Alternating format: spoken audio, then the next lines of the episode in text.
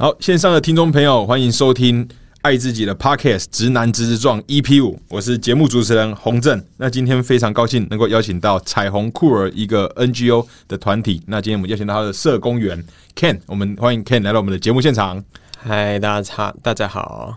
好，今天邀请到 Ken 呢，就是在跟他我们在对嘛，因为毕竟要访他，然后聊过程发现他其实有些故事非常精彩，因为他本身呢是呃的爸妈。是天主教徒吗？对对，然后你他们，你有跟他们也曾跟他们出柜过吗？对对，然后你能跟他分享我们这段，因为其实里面有很多我刚听了很多很有趣的故故事，来我们分享一下。OK，那我其实是呃，我应该很小就知道自己是同志的，嗯哼，对对对，然后大概国中、高中左右，然后呢，我在大学二年级的时候跟家里面出柜。当时在出柜的过程中，我我妈妈的反应其实，呃，跟我预想到的不太一样，因为她其实是听到之后会觉得说很沮丧这样子，然后就觉得说一直叹气啊，觉得说怎么就是自己的小孩会生成这样，然后所以呢，就是我跟我妈出柜的前一两年。的时间其实是处在一个就是心照不宣，然后不太聊这相关议题，然后其实家里面的气氛是非常低气要出柜后，对，出柜后，出柜后哈，就就碰到跟同志相会看电视，讲到跟同运啊，或是讲都是突然气氛低迷这样。对对对对对，就看到新闻之后，就是会直接。当当场就可能聊天聊一聊，然后突然间就话题就停顿了，这样，哈哈对，就很尴尬，有够尬，对，很尬，的尬。哎，啊啊，爸爸呢？爸爸呢？啊，我爸的话，在这段期间其实有一点点像是担任我的倾听者的角色。哦，那很好。对对对，他会一直听我讲，但是他不会有任何的想法。嗯嗯，对。然后我会希望他可以转达给我妈，但是他呃会。说他会做，但是其实有没有做我就不知道。这样子，对对对。那呃，其实后面发生了一个小故事，嗯，让就是我跟我妈之间的关系有变化。这样子，变化这变化是变好还是变变好？哦，变好。对对对对。那发生的故事就是有一次我妈妈在洗碗，然后那时候因为呃，我觉得我。觉我觉得这一两年来，我跟我妈相处的氛围让我觉得不是很高兴，其实让人蛮难过的吧。对对对，就是情绪应该是很复杂啦，就一方面很堵然，但一方面又是觉得妈妈嘛。对对对对，情绪是复杂的。然后所以呢，我就跟我妈在在那在那个当下，我就是跟他大吵架。嗯哼，对我就我就说，我觉得我这个身份怎么样怎么样，你们应该要接受我啊，巴拉巴拉之类的。然后我妈那时候在当下洗洗碗洗一洗，突然就停顿她的手边的工作，她说。好啊，你这么想要就是跟我讲这些，那我跟你交换一个秘密。然后我就说你要讲什么？对，她要说，嗯，那其实我要告诉你，其实你并不是我们亲生的小孩。对，嗯。然后第一次听到你讲的时候，我也是抽了一口气，觉得这个，嗯，完全没想到剧本是这样写的。对对对对对，妈妈就是在突然间就开个外挂这样子吓到我，然后我就想说，嗯，可是。这件事情跟出柜有什么关系？可是，在我妈妈的心里的想法，她就是觉得说，嗯，我跟你讲这个秘密，然后你因为你是我们领养的孩子，所以呢，你应该要来报恩。那你要报恩，所以呢，你应该要让你自己的性向变回正常。哦，听妈妈的话，对，听妈妈的话，她应该要她的想法是这样子。但是其实当下我非常冷静，嗯，所以其实对于我妈来讲，其实也是呃有点脱离她内心的一个剧本。嗯哼，对对对，那为什么说这件事情是让我们的关系好转的原因？是因为我自从跟我妈讲了之后，然后她也跟我交换这个秘密之后，对她来讲，她就觉得，哎，呃，我我把这个故事、这个秘密藏在我心中，告诉了我小孩，那他其实当下的内心的剧本并不是照他的演，那其实他会感觉到其实是不舒服的，他就开他就开始同理了我，他觉得那我也是，我向他出柜的时候。呃，我内心的剧本，我是希望妈妈接受我嘛，嗯，但是我那时候当下妈妈并没有接受，所以他就开始同理的这件事情，就觉得说，那我应该也要开始慢慢就是同理我我自己是同志本身的这个身份，嗯哼，对，然后我妈开始就会呃有，其实还还发生了一个事情，就是嗯，我妈就跟我讲说。呃，其实她有把这件事情告，就是她跟我说我不是亲生这件事情告诉我其他的亲戚。那我其他亲戚其实原本跟我妈妈关系是婆媳关系是没有那么好的，哦，对对，其他亲戚也不知道。其他亲戚是知道这件事情，但是他们很期待。就是他们对于我妈会告诉我这件事情，很是抱持着期待的。对，然后后来我妈就告哦，sorry，后来我妈就告诉他们之后，然后他们的反应其实有一点想要看笑话，就亲戚啊，对，会觉得说哦，那那个 Ken 的反应是什么哼这样子？对对对，那我妈就很坦然告诉他，他没怎样啊，他还是很爱我们呢。对，然后所以我妈后来告诉我这件事情，她就说，嗯，其实我觉得，呃，你看我告诉你了，你不是我们亲生的事情之后，你还是很爱我们，那我觉得我们应该也要接受你是同志这件事情，所以我们应该也要很爱你。哇，其实这个这段很蛮感人的欸，但我不知道你可能过程中其实很多信，但是蛮多波折的。但我现在听起来是，嗯，是很感人的。对我妈其实后来这段是蛮蛮感人的，对对对对对。那呃，除此之外，还有一个事情也是加强了我妈对于就是我身份的认同。哦，哈，是什么？就有一年我出国回来台湾，嗯结果就是生了一场大病，对，就住院这样子。然后在住院期间，因为我妈他们很忙，没有办法来照顾我，然后是我男朋友来照顾我。嗯那我后来我妈看到我男友来照顾我的时候，就会觉得，哦，其实同志也是人嘛。嗯那你看一样也是有七情六欲，然后一样呃也是有另外一半的照顾，然后我妈就很放心。然后后来她开始就会跟我聊到我男友的事情，然后开始、呃就慢慢的接受了我的身份，这样那爸爸呢？爸爸在这过程中从，呃本来是比较像是倾听者，对哈，虽然不知道不知道有没有成功搭起这个桥梁，但他总是有听你讲嘛。对那他的角色在过程中有转变吗？有。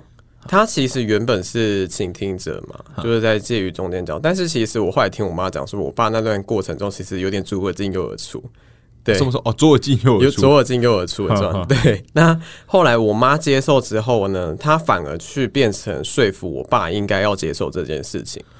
嗯，对。哦很有趣哎，哈哈。对，然后所以我爸后来就是因为我妈接受了，所以呢，他就觉得说，嗯，听老婆的这样，听老婆的，对，好可爱哦。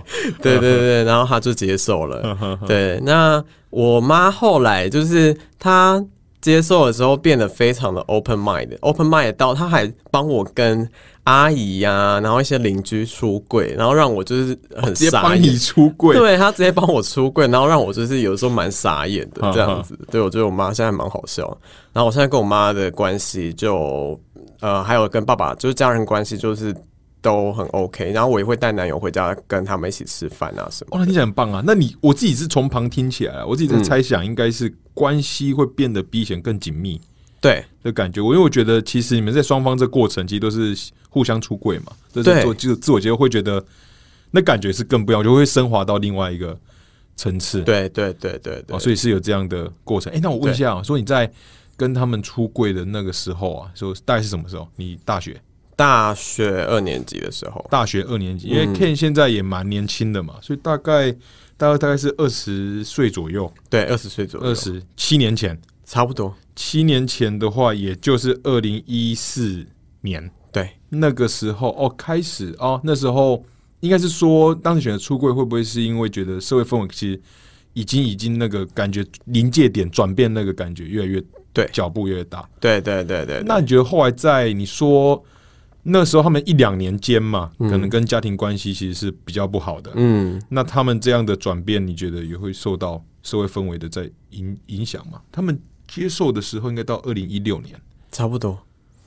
嗯、有，因为我妈她因为我出柜之后，她开始有去思考，但是她也那这个，其实我现在要讲的也是她后来告诉我的啦。哦，对她开始去思考说，嗯，她会不会其实这件事情是他那个年代也有的，因为他本来的想法是觉得，啊，嗯嗯哦，这是年轻人好玩，嗯，对，那他开始去思考之后，他就有当然有看一些新闻嘛，然后有听广播，然后什么之类的，对对对。然后有一次也在那个 moment，他的一个同事，嗯还蛮好同事，就跟他出柜。那他的那个同事是一个女同志，哦，嗯嗯，对，所以是是跟他表露身份，还是跟他表达他对你妈妈的情感？呃，他没有表达对我妈妈的情感，哦他只是就是表就是呃出柜这样子，对，就是说他自己是一个女同志，是四五十岁了，对对对。然后我妈也是就知道说，哦，原来她其实身边也有同志，而且是他好朋友。对，他是他还不错的一个同事。嗯哼，然后他就，我觉得他对此也是开始就觉得说，哎、有点松动了他原本的想法。嗯。嗯，这其实这段过程听起来是蛮就是对啊，是感动又有励志的成分在啦，就是个是充满了爱。所以对。过程中，我觉得爱是一种，就它一定是不完美的过过程，对但至少到目前为止，感觉是跟家庭的。因为现在讲，因为听众朋友可能看不到啦，但我自己看到，就是至少在描述段过程，你的表表情、眼睛都是笑的，对对对听起来是嗯是有有一点幸福的，还还不错，还不错。对对啊，那那个时候，诶、你那个大学啊，是现在在那个彩虹库服务嘛？对对啊，那因为大学念的也是社工，对社工系，对是医学社会暨什么社工学系嘛？对。对，那后来出了社会也是做社工方面的工作，但是为什么会想要念社工？其实我原本高中读大学的志愿是想要读设计，哼，对我高中其实那时候都在外面学美术，然后都有我还考术科，就是美术的术科，也就是为了要读设计。但是后来考完之后，好像没有到我自己预期想要的学校，哦，然后我就自暴自弃。然后刚好那时候因为我自己选社工是这样吗？对有一点，然后那时候因为刚好我的前男友哦，哼是社工系的，就是我现在这个学校的学长。然后我那时候就为了他，就算是为爱走天涯吧。哦，所以其实哦，原因就这么大，很青春啊，很青春的原因。很青春的原因，就为了他选这个系。但是后来选了之后，其实我你要说我有后悔吗？稍微有一点点。但是其实工作之后，我发现其实他其实我还有的时候，其实在服务个案过程中是蛮乐在其中。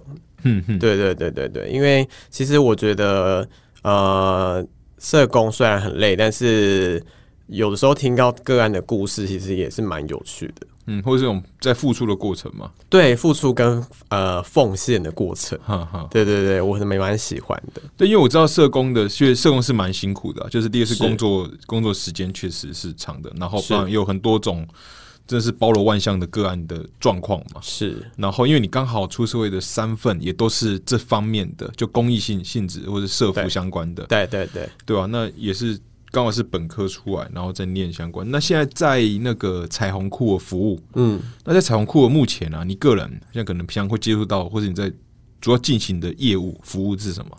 呃，我们现在呢主要是做艾滋匿名筛检的服务，嗯哼，还有就是艾滋感染者门诊的服务这样子哈。对对，这是我们讲两大主要的业务。那还有其他的，像是呃关于同志的呃一些活动啊、团体啊，我们也都会参，就是举办这样子。嗯对对对，那因为那个我知道艾滋筛检啊，其实像去年呢、因为呃，主要是因为你我看你们好像每周四是啊，应该是每隔周四啊晚上都有提供那个艾滋门诊的，还有医师外诊的服务嘛。然后比起民众自己到医院看诊领药，对然后是你们是等于是医生来到你们彩虹库的中心对。啊，那你觉得这样有这样做会有什么特别的优势在吗？就是那如果我需要的话，我其实去医院就好了，为什么还要医生出来，然后再跑到你们的场所？嗯呃，我觉得讲这个，我就讲一个例子好了。有一个个案就有一次告诉我，他说，其实你们呃让就是医生来外诊来中心看，对我来讲是一个非常大的一个帮助。我就说为什么？哦，嗯，对对对，他就说，呃，因为呢，到医院看诊，第一个要排队很麻烦，就是要等很久。尤其是因为他们通常都是上班族嘛，那下班之后到医院看诊，其实有的时候夜间门诊都会，你一挂号，就是如果比较晚的话，可能就是看到非常晚，可能九点十点多，可能都还在那里。然后一方面让他就是来这边之后可以节省一些时间。对，那在第二方面就是我们的空间营造，就是让大家有一种回家的感觉，然后其实也是蛮舒服的。哦，嗯，对对，你在看诊的过程中，并不会有那么多的压力，会觉得说，哦，冷冰冰的医院呐、然后哦旁边、确实啊，确实，对对对，旁边人都不认识，然后也不会有人跟你寒暄打招呼这样。他对，然后再来第三个是我们在门诊的时候，我们会特别准备呃饭菜给我们的个案吃。哦，还有饭菜，对对对对对对这是我们的其中一个服务。那因为我们其实就是就像我刚刚前面所说的，就是我们希望营造一个像家的感觉。对，那个案其实他主动告诉我这件事，他是说他真的有感受到，就是像家的感觉，他就非常喜欢来我们中心看门诊。哦，对，对啊，虽然哦，我很想问饭菜内容是什么，但好像已经偏离了主主题啊，不能问，不能问啊，因为现在我们 哎、你应该还还没吃午餐嘛？啊，开开玩笑，开开玩笑。哦，对啊，因为我自己是在想说，应该只能在现场的氛围会不一样呢、对对对对所以，但你们这样平常啊，这样都会有。大概就是固定来嘛，或者大家可能一次会有多少个人来到你们的每周每隔周四的那夜间门诊？呃，我们大概每次最应该说最多有接过八九位，那平常平均差不多都是五六位左右嗯来这样。那其实呃过来看门诊的时间，因为人其实这样子就是比较少一点，跟医院比起来，嗯所以他们就会觉得说哦这样很舒服，嗯对，然后在。呃，空间上面的话，就是他们过来，我们也有社工会陪他们聊天，他们也会很喜欢。所以听起来像是很复合型的，就来这边其实不只是门诊的，没错，啊，那其实是到一个团体内，然后跟大家互动，然后再进行那他原本预定的门门诊的内容。对对对对对，那我这边有另外，就最近看到一条新闻啊，其实也不是，就前一阵子，因为我们知道那个肺炎出来之后嘛，嗯，然后就大家可能会避免到群聚场场所。那那段时间呢，就是呃，大家民众想要避免群聚，所以就会减少筛检次数，所以那个时候筛检次数有一度降到降了三成啊。嗯，那这段时间，呃，我知道彩虹库这边有推出，呃，每周都到外外面到不同地点，可能有一些会在一些，也就是 bar 嘛，或是一些团体办活动的的地方，对，呃，对他们进行筛检，然后也有行动车，上次好像最后是到花莲，对不对？对对，就会行动车到外县市就做服务，对，然后甚至没有提供在家自我筛检的试剂，那就是这些对策啊，对那个缓解疫情带来的筛检数下降的冲击有一些改变吗？有。我们呃，疫情之下，自我筛检试剂的贩卖就是有变高，然后再的话，其他像是我们到夜店啊、酒吧啊等等的地方去筛检，其实我们因为我们主动出击，所以呃主主动出击到这样的场所，那他们其实也都会非常乐意，就是过来我们这边筛检这样子。那我觉得最大最大的帮助还是我们的行动车的筛检服务，哦，行动车是就是到外县市的筛检对因为我们到外县市的筛检的话，我觉得外县市他们呃呃，应该说非双北地区啦，对对对对，他们因为平常可能比较少有这样的一个服务，所以他们其实对于我们的行动车能够，譬如说到花莲、到宜兰，甚至到屏东，嗯对他们会觉得说很珍惜这样的一个资源，那他们就会很妥善的利用。那因为行动车的筛检的模式不是在公共场合，是呃一对一的在车上筛检，就是如果有民众来，那他就是排队嘛，那就一位一位上车像那。种抽血抽血车一样吗？呃，类似哈，对对，但是抽血车的话，还是很多人一次上车嘛。但是我们的话，我们就是呃，会租一台车，然后呢，到譬如说定点，嗯定点等之后，然后譬如说这一位个案他有预约嘛，预约之后就他就呃按照他们的顺序来上车，然后我们再帮他筛检这样子。哦，对对对，哼哼，那这个过程中有碰到怎样的困难吗？就是可能疫情期间呢、嗯，特别是在去年，对啊，去年那段，现在应该是现在就是当然是缓解很多，但整个说整个你们从外展到外面筛筛检，或者是要跨县市，有没有觉得这样的困难？疫情我觉得是还好诶、哈哈因为疫情上就是有发生事情，我们就有办法想方法去对付它。对，那我们想到就是我们努力的，就是开行动车，还有开外展的点这件事情去解决这个问题。所以其实筛检量我们家的话是能够维持在一定的量，然后虽然说有减少那三趴，但是对我们其实并没有太大的影响。那我觉得比较。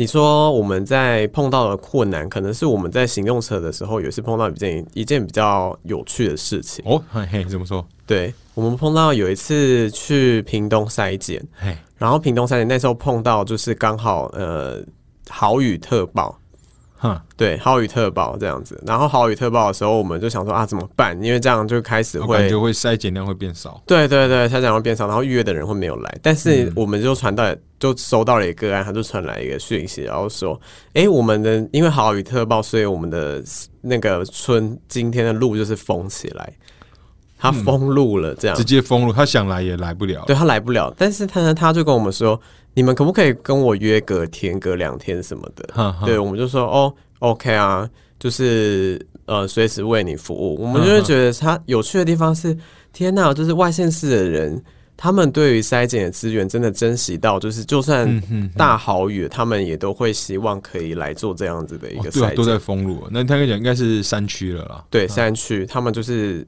调呃，就是千里迢迢的要过来筛检这样子。哦，所以就后来有成功，他有成功有有有有有有有，哈对对对对。然后还有一件事，就是有一次碰到困难是在宜兰的时候，因为也是碰到了大豪雨，然后车子就是卡在路中间，然后也要下去就是去推它这样。你说那是你们租的车？对我们租的，因为我一直以为是一些固定像什么面面包车啊，然后很很可爱，然后开来开去，哦然后没有没有没有没有没有，我们是租的这样子。对对对对是，租那种小小客车吗？还是呃箱型车？小客车相信这看状况。哦对对对，看状况组嗯所以就哎，你们是固定会到一个县市，还是会巡回？巡回。一次就是跑好多个县市这样吗？哦，没有没有没有，不会是一次跑多个县市。对哦，，就是整个哦，就是可能这次跑跑花莲再再回来，然后下次跑宜兰哦，就会这样轮嘛。对对哦对对对对你，刚前面有提到啊，说你们在外展，因为我们刚刚讲的是那个到外县市了嘛。是哎、对，虽然外展也是也是一种，但是说就是这样在双北地区，你们会跑一些夜店酒吧，是。你们会特地挑哪种类型的？会就像是不是像红楼那边比较多给 gay bar 之类的吗？还是会都不一定？呃，我们现在主要是 focus 在 gay bar，但是其实也不一定。对，因为我们现在主要的点像是同志的三温暖兽医嘛，那可以可以讲名字吗可以啊，可以啊。？OK，啊然后在红楼那边的话是咖啡达利达，然后在呃就是西门町那边有拉克润，然后在诶 G Star 那是在哪里啊？我有我有点忘记。像居萨它是夜店嘛，然后酒吧的话，像我刚刚讲前面的，然后还有呃，像是之前跟你们家配合的那个活动。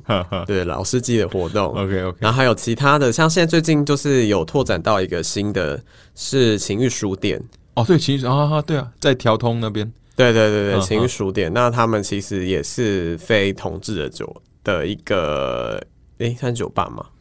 对，它算酒吧底下的，就老板底下的品牌。对，一个品牌我，们待会后后面可以来聊聊这盘，因为这是接下来的企划嘛。对对对再再请你，再请你分享。那比较好奇是，因为会挑这些呃夜生活的外展的夜生活，那为什么会挑呃夜生活的地方呃或，是夜店之类的？挑夜生活，而其实我们也有一个，我想到我刚刚我们还有一个点是早午餐在西门那边，哦，早午餐就真对真的是吃早午餐的地方，对，它是一个桌游然后你店，们就早就是时间也是早上去嘛。对，是早上的时候，哦所以我们也没有说固定一定是想要挑夜生活去的地方啊只是因为在晚上酒吧的地方的话，那是呃同就是譬如说同志朋友聚集的。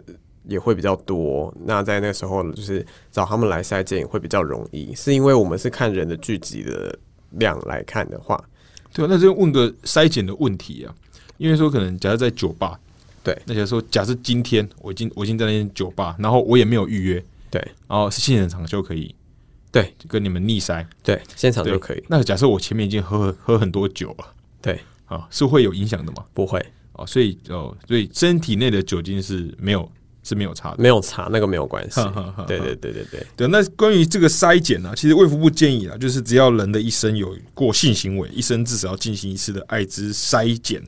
那如果听众朋友刚，如果听众朋友听到现在觉得哦，可能想要筛一下，因为这其实筛的速度很快，它也是匿匿名嘛，嗯，会需要特别留意哪哪些事。像刚刚说，呃，喝酒是不会有影响的。对，那假设我今天要来筛检，我有时候特别要先准备的嘛，呃像说健检前要空腹啊什么，其实不用哎、对我觉得都不用嘛，就想塞就可以塞了。对想才可以，我觉得你们就是带着一个爱自己跟爱别人的心来筛检就可以了，这样子。那当然的话，前提是还有一个是空窗期啦，嗯哼，对，空窗期你可能自己要算好，哦，就是不能够前一天，哦后是等前一个礼拜有过危险性行为，对然后就来筛。对对对，空窗期要算。空窗期的话，我们是呃有分两种，一种是一个月，一种是三个月的。那一个月的话，我们家的话是抽血的，嗯，抽血的匿名筛检的话，它空窗期是一个月。那三个月的话是试纸的部分，就是如果你跟我们预约到中心，或者是我们在行动车上面筛检，都是用试纸筛检的方式。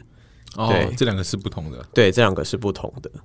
对，所以如果说你今天跟我们预约的话，那如果你是到像是酒吧啊，然后夜店之类的抽血筛检的话，那就是一个月的空窗期，所以大家就知道。然后如果说你今天是来我们跟我来我们中心做预约筛检或者行动车的话，那是三个月的空窗期。哦，哼哼对。那在筛检的过程中啊，因为呃，有没有比较民众那普遍很不清楚的，就是可能会重重复问的，像。我自己是有想到一个啦，所以我自己没有特别担心，但我想说，因为强的是匿名筛检，嗯，但你们是如何做到确保是匿名的？呃，像是我们给他写问卷的时候，嗯他其实上面并不会叫大家写真实的姓名，就是你自己想要写什么名字都可以。那匿名的点就是，比如说，呃，抽完，假如说抽以抽血为例好了，血管上面写的名字也都会是匿名，嗯嗯，对。然后呢，结束之后我们会给你一个回条，那回条上面的话也是匿名，加上你刚刚在写问卷的时候会编一组自己的密码，那那个回条上面也会有这个密码。等到呢，就是呃筛检完之后，过一个星期就会知道结果，我们会请你自自己打电话来，就是用电话询问我们。那我们呢会透过就是呃电话问说，哎，请问一下你的匿名跟你的密码是什么？嗯嗯，然后来做核对，然后来知道说，哎、这是你你本人，然后然后让你就是知道结果。嗯那这整个过程中，其实从头到尾我们并不并没有留下你的真实姓名，所以从头到尾都是一个匿名的状态。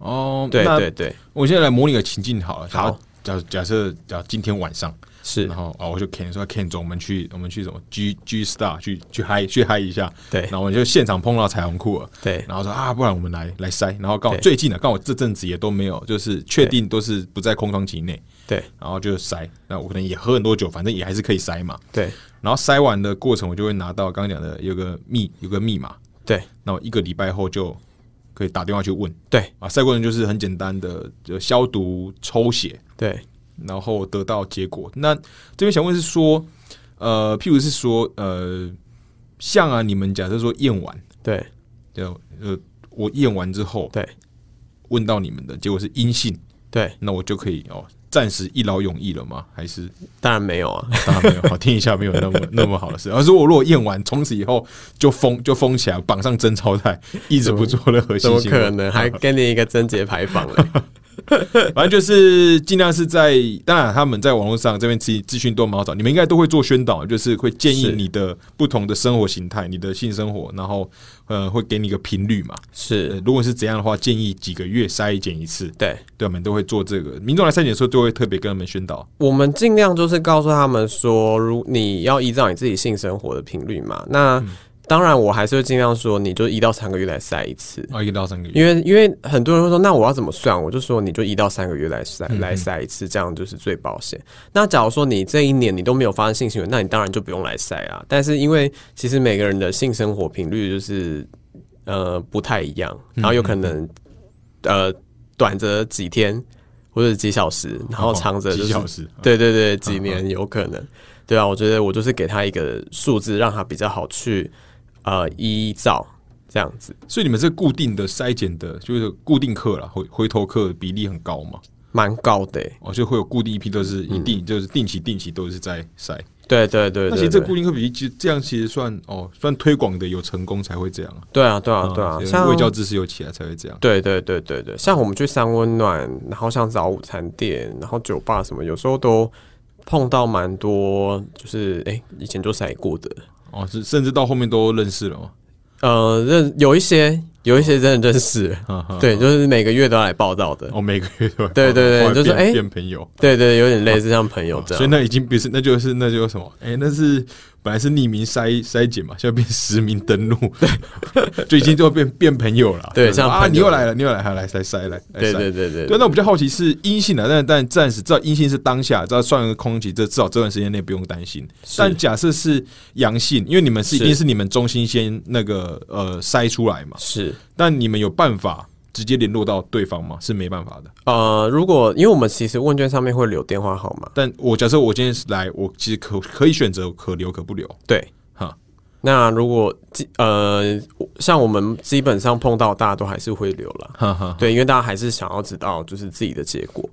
对，所以还是会留。那如果有留的话，我们就会主动用电话号码的方式跟你联络。哦，就是假设呃，他可能初步筛检是阳性，是你们会主动跟他那个联络，哦。但今今天是说这样的匿名的机制是说，我今天我想塞，但我这真完全不想要被别人知道我有来塞，所以我其实可以真的做到，就不连电话都不留了嘛。是但我是可以主动打电话去去讲我的密码，然后换到那个结果的。是那假设针对呢这个筛检结果出来是阳性的，是你们会接下来的流程或机制会是什么？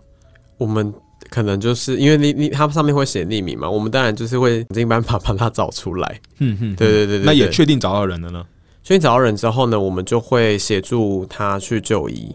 哈，对，那像我们有门诊，我们中心有门诊嘛？你刚刚说双、呃双周四、隔周四，对对我们就会转接他来看门诊。那如果说他可能希望赶快去做检查，我们就会陪他去医院就医。像我最近才陪一个个案去西门的联合医院昆明院区去啊确诊，这样子。哦，所以去陪伴他到医院也是你们的日的日常是是。哦。那其实我觉得这点就蛮重要的、欸，就是假设说，因为我之前也是验过嘛，但我讲过，假设我自己有人陪的话，而且是这方面的就是很有经验的是。来讲，心情会好很多。对。自己当然第一次在验的时候都觉得啊，刚开始啊，对。在在面对肺炎心理这样，就是会觉得反正不会是我。是，但后来真的已经进去在等要验的时候，觉得如如果有怎么办？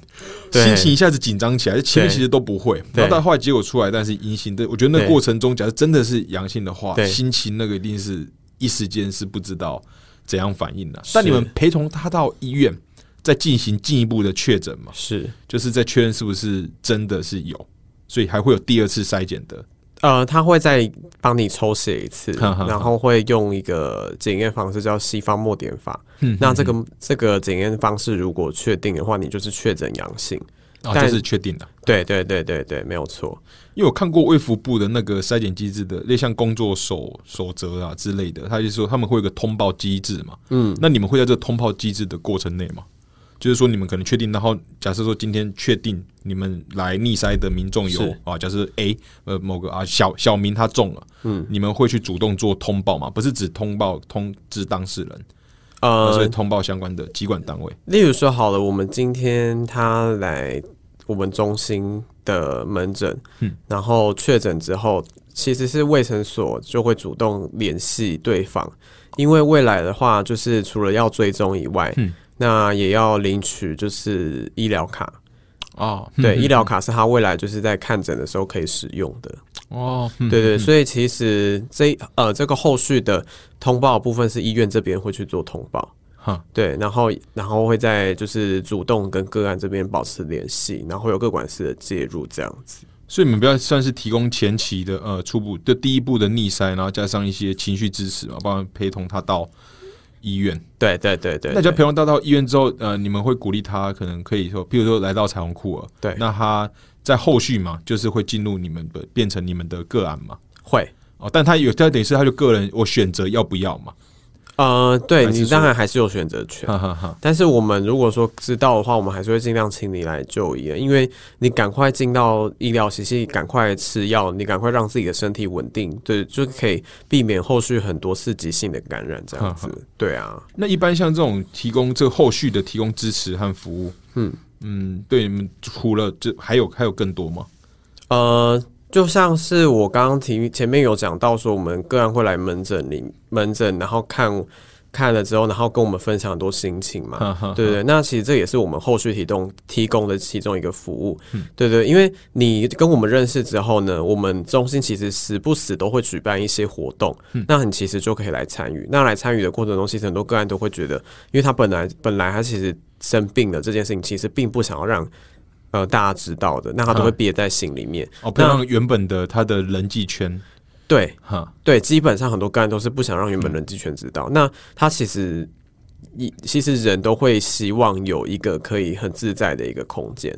那如果说他感染之后呢，他未来我们这边对他来讲就是一个非常自在、非常舒服、可以坦然自己一切的空间。那他就可以跟我们这边就是建立起关系之后，来这边对他们来讲是一个放松哦的一个、呃呃一个对一个时，间，就是你们的服务了。对对对对对因为，我觉得这段这个应该是蛮重要的，就提供心理支持的层面，没，错，很重要的。对。了解。那那个是另外想问呢、嗯，就是在筛检阳性，刚刚阴性讲过了嘛，也筛检为阳性都讲过了，然后后续的服务哦也都有，听起来就是一整一整套了啦。对，我们是一那像现在就是以你个人来讲，现在手上大概有几种，呃不是几种啊，大概有几个像这方面的个案。呃，以今年来讲的话，我目前是两个，就今年新增的，就是在你两位。手上呃两位，对，现在在我手上确诊的。确呃，一个是一个确诊了，昨天才确诊，然后一个的话目前还在确认中。对对对，现在有两个案子，两个案子，因为我自己知道整个艾滋其实的比例算逐年下降了，是。到逐年逐年下降，所以其实蛮有趣的，应该是你们也是希望做到，哦，如果有一天都不用再，其实我觉得有有点蛮好奇的，就社服单位啊，嗯，就有一天这个组织成员目的是它可以不用再存存在，因为都有这个问题都都解决，但这个是不太可能的啦，是，但目目标就是这样，但其实也代表你们业务量是是会慢慢慢慢在在下降。其实我们有在慢慢转型中了。哦，对在慢慢转型？因为也知道说现在艾滋就是呃已经快步入就是终结的状态，那我们哦，夕阳产业。对，但是对它是一个，它是一个慢慢慢慢步入要终结，但是其实呃还是有一部分的个案就是已经感染后还是需要我们的服务嘛。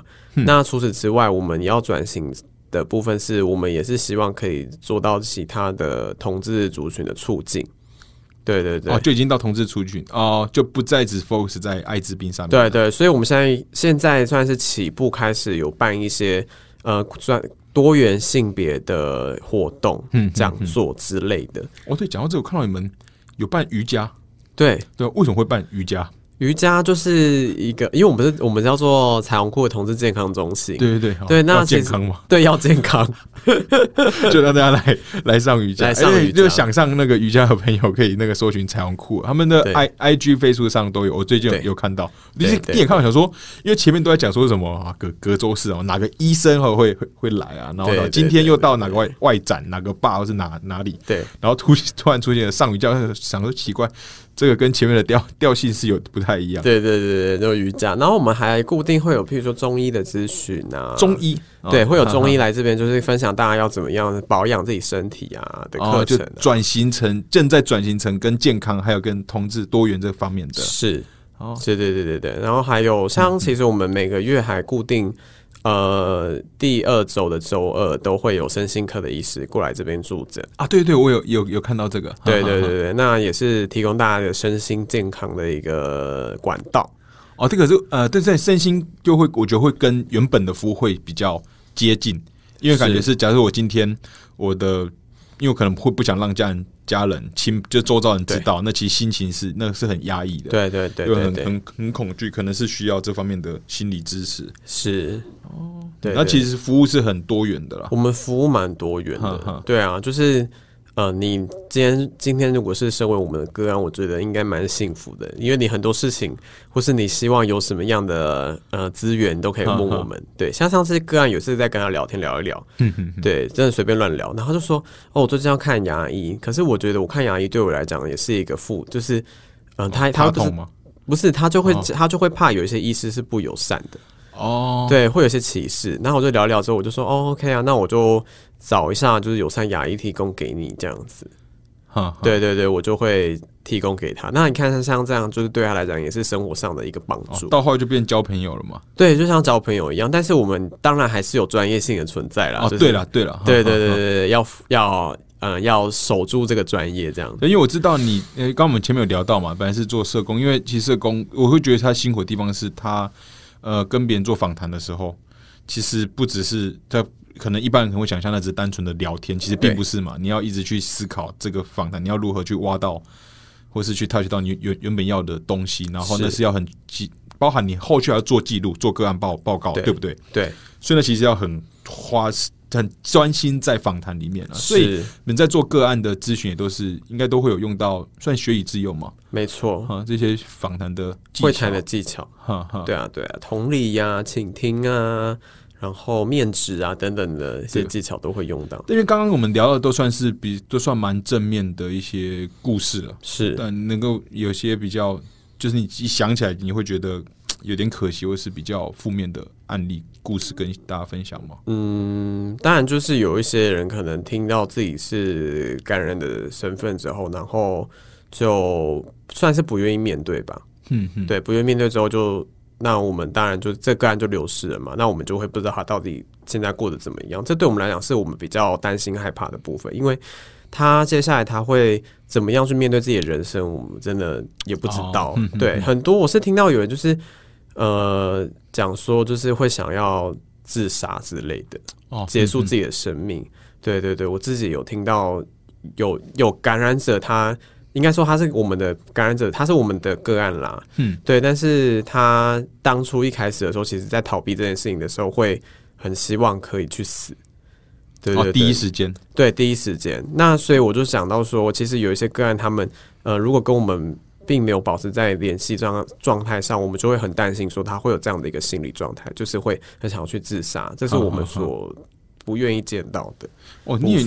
你说这个想要自杀的这个，突然想起之前啊，嗯就是跟一个朋友嗯，朋友在聊，他说他很年轻的时候是也是，不过那可能十几二十年前了。然后他那时候他就有去做筛检，是。那筛选出来第一时间也是阳性，是。然后说在那个一个礼拜之内，整个哇，说整个心情是很就是很不稳啊，然后甚至他都已经在一个礼拜内准备好他的后后事了，他要说他要选择结束自己的生命，然后对。他可以再算钱，他把钱留留给家人这样。对。可是他后来到医院的时候是那个发现是误误，就是第一次初步的筛检是错误的，就是是可能很像，但后来不是。是，这状况它发生两次，在十几年前。嗯，对，但我不知道，就像你们现在会有曾经有过这样的经验吗？有有有有。但我最近、是有最近有一个案，他就是呃去打那个肺炎疫苗，哦，嘿嘿嘿，对，然后呃我最近陪他去就医，那医生说这个可能就是伪阳性。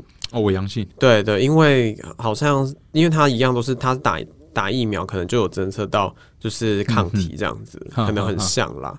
然后所以像这样的像这样子的个案也是有，然后像像我们去年有一个个案也是，他一来第一次初步阳性，对是阳性，但到医院再做确诊就是阴性的，哦，那内心当然就是很煎熬啦。嗯哼。但我们之所以知呃知道之后，然后告诉他这段时间为什么要那么积极的陪伴他，就是希望他不要就是、哦，不要掉掉下去。对不要过意不去，然后做出就是无法挽回的事情，这样子。哦嗯对对对对哦，所以是这种状况到哦，到目前还是偶偶尔会发生。所以听众朋友嗯如果听到的话，应该是说，反正无论如何逆塞绝对是第一步嘛。是，而且三年目前的所有的服务都是逆塞都是都是免费的嘛。对然后它其实是在就很就好取得，对呃，就算以台湾呐，台湾整体的虽然还是有城乡差距，但整体医疗资源算是好取得，所以大家也是鼓励大家可以多多去逆筛啊。假设是逆筛第二阶段结果出来，假设真的有阳性的话，也还有一次机会嘛。对，你可以这样说嘛，对还有一次机会。但逆筛只是哦，这个很初步的筛筛检。对啊对，。那么的节目的最后一趴呢，因为刚好聊到那个情欲书店，是对情欲书店就是接下来我要看你们好像跟他们有合作企划，对但那就是有当然会卖个关子，所以我也是看不出来那目前是什么企划。是我们也帮那个啊帮听众让听众知啊，对我这边先解释，情欲书店的情是那个擒拿术的擒，然后对对对，欲是欲望的欲，是它叫情欲书店。情欲书店，然后它的背景是比较那个呃，它就呃，它不是纯的，应该不是不是讲纯的，它是酒吧底下的一个品牌，然后它呃非同志团体的身份。对那他就是做比较偏情欲相关的。对对对对对。对，啊，你们接下来跟他们是什么？呃，我们跟他们合作，其实就是第一个，我们呃，我们最近其实他们在办活动的时候，我们有过去做筛检啦。那接下来合作的话，就是希望说他们把活动可以办在我们中心。哦，直接搬在彩虹库那边。，对对对，可以搬在啊彩虹库的这边。那我们当然就是希望可以吸引到呃更多非同志相关族群的人来做筛检，这样子。嗯嗯因为我们这样还是以匿名筛检为主嘛，对。那我们就希望我们的群众可以多扩及到一般的异性恋朋友们这样子。子。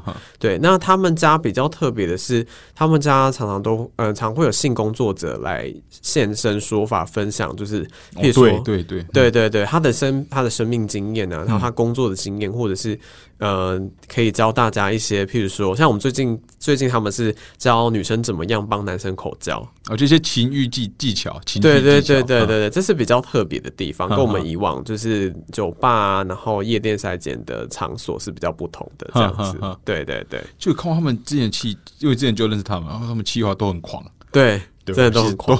啊，我就看印象中什么那个呃拥抱大赛，对，拥抱大赛对对对就是哈，他当然他们蛮有趣的，就是说什么，因为女性嘛，在这个对台湾社会底下被高度物化，所以他们要来物化男性物。化男性。对，然后就然后男生要去参加，还要参加要缴钱，然后女生评审好像也是缴钱，那缴钱钱金额是不太一样，然后男生就要是被爆，然后设计不同机制，就比如说女生来可以写一段话，就是我被爆的时候我想听到怎样的话，对然后那男生就在你耳耳边讲，然后最后会给他就各种综合评比比分这样。哦，我觉得其，但我觉得看到你们跟他们合作，其实我其实我觉得很有趣，很棒对哈。而且因为他们的定位刚好是客群又会不一样，对而且其实信每个人呃，不是说每个，就是大部分医生当中呃，都或多或少都会有有一定都会有性经验。对那就代表可能会有感染的风险存在，是所以其实筛检一定是不分你的你是谁，你的性向是什么是啊，所以没错。那这样听起来，应该说你们过去的呃筛检的对象，应该是还是比较多是同志朋友嘛？对，同志朋友们为哦主。那我们就是希望未来可以多一些异性恋朋友们来筛检喽。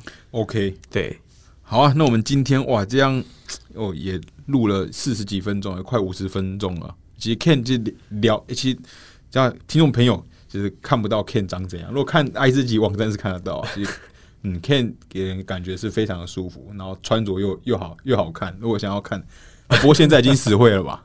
对我死会了。所以所以所以这部分没没关系，跟他聊天是一个蛮快乐的过程。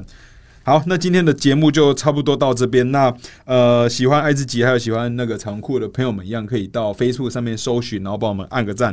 然后这这集的那个直男直直撞 EP 五第五集就到这边，我们就谢谢我们的 Ken，谢谢长裤儿，谢谢大家，谢谢大家，拜拜，拜拜拜拜。